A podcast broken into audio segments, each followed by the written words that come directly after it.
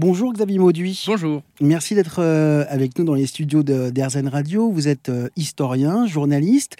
Vous avez publié aux éditions Les Arènes Histoire des préjugés que vous avez co-dirigé avec euh, Jeanne Guérou, qui elle-même est historienne et, journaliste. Et dans ce livre, donc, eh bien, il y a une quarantaine d'historiennes et, d'historiens qui racontent l'histoire, les histoires de la construction de, de préjugés. Et c'est ce dont nous allons parler avec vous aujourd'hui, ainsi qu'en compagnie de Jeanne Métivier. Bonjour Jeanne. Et bonjour. Bonjour. Est-ce que un monde sans préjugés, c'est possible? Alors, je ne pense pas, parce que j'ai l'impression qu'ils sont vraiment liés à la nature humaine, mais les combattre, ça me semble possible. Et de manière très nette, aujourd'hui, dans ce qu'on vit, je trouve qu'il y a moins de préjugés qu'auparavant. Je vais vous expliquer pourquoi. Euh, les préjugés sur les roues, on les entend encore aujourd'hui. Mmh. Mais une femme rousse ne va plus être considérée comme sorcière et être brûlée. Donc de ce côté-là, on est plutôt bon. Euh, les préjugés qui vont euh, conduire à des discriminations violentes ne vont plus être exprimés de la même manière. Mais vu qu'ils existent toujours en sous-texte, c'est vrai qu'on va retrouver leurs conséquences sous des formes différentes. Alors, oui, l'esclavage n'existe plus dans nos sociétés, mais on sait qu'il existe encore dans le monde. Donc le combat n'est pas fini. Et s'il n'existe plus dans nos sociétés, ça ne veut pas dire qu'il n'y a pas de discrimination.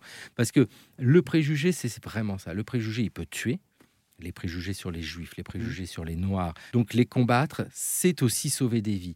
Mais les préjugés, après de manière plus simple, ça peut détruire le quotidien pourrir la vie de, gens. C'est ce préjugé euh, de faciès, d'origine, de, de, n'importe quoi qui détruit le quotidien au moment d'aller acheter son pain. Il y a ce regard euh, ambiant. Ben, cela, cela vraiment, euh, faut les combattre. Et c'est possible parce qu'on voit bien dans plein de cas que nous-mêmes, nos propres préjugés, on arrive à les mettre de côté. Mais c'est pas facile. C'est vraiment pas facile. Comment moi, je pense que c'est vraiment en faisant euh, cette compréhension globale qui prend en compte l'histoire, les cultures, etc. Et surtout un travail sur soi-même, parce que c'est pas tout de le savoir, c'est pas tout de lire une histoire des préjugés, de faire des trucs comme ça. C'est après faire un travail sur soi-même. Et concrètement, quand on se trouve euh, dans le métro ou dans un bus ou n'importe où, et que on a un peu peur de celui-là là-bas, il a l'air un peu bizarre. Euh, bah, se dire non pas euh, j'ai raison d'avoir peur parce que il pourrait peut-être me voler ce que j'ai dans mon sac, c'est plutôt de se dire mais, pourquoi j'ai peur en fait? Mmh. pourquoi j'ai peur?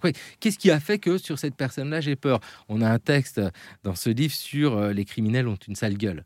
Il y avait ça. Le criminel, il doit avoir une oui, il, a, il a, une bonne tête de coupable. Bah ouais, c'est ça, la bonne tête de coupable. Et c'est vrai que quand on croise quelqu'un qui a un regard un peu bizarre, qui a une, il y a comme un sentiment. Bah, c'est ce sentiment-là. Donc, vous voyez, je crois, je crois que c'est au niveau bah, collectif, bien sûr, euh, par les échanges, par tout ce qu'on fait, et puis aussi individuel. C'est que dès qu'on ressent un truc, on se pose la question à soi-même, dire pourquoi je ressens ça? Et puis voilà, en creusant un peu, on comprend que bien souvent, ça repose absolument sur rien. Et je pense que tout le monde là.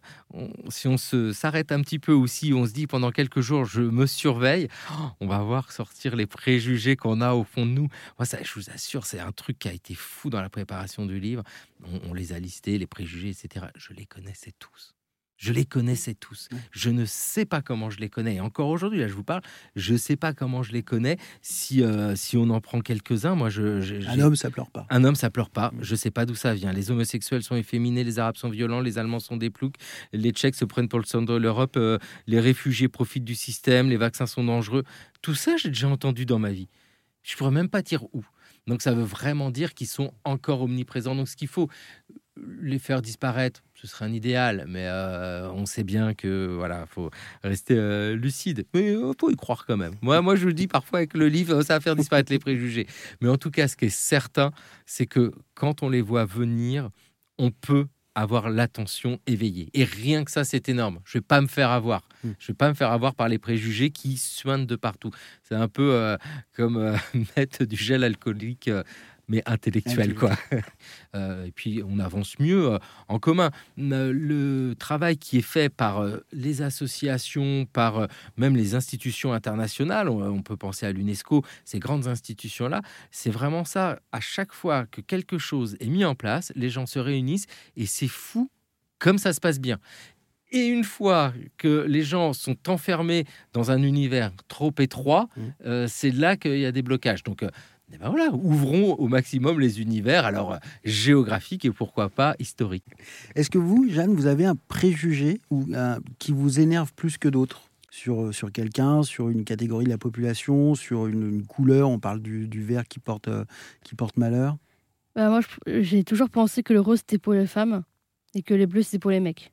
Oui, c'est excellent ça, parce que c'est vraiment ça. C'est préjugé de couleur.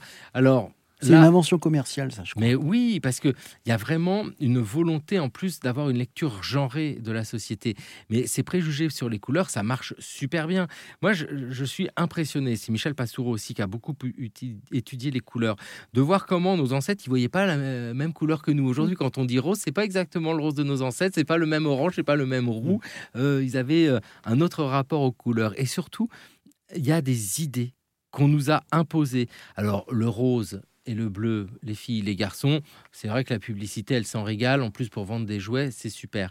Mais c'est aussi, et là de manière plus profonde, une lecture genrée de la société. C'est ça qui est très fort. C'est de se dire que cette société, on a des groupes humains où on vit tous ensemble, où on fait euh, tous la même chose, on peut tout faire la même chose, ou en tout cas en s'organisant. Eh bien, on a voulu vraiment séparer avec un côté féminin il n'y a qu'à voir euh, les vêtements, euh, la robe, etc. Un côté masculin, le pantalon. Quand on voit les petits pictogrammes de direction, ne serait-ce que pour aller aux toilettes, vous voyez, c'est très simple. C'est pas des préjugés, c'est pas grave, ça n'a pas d'incidence.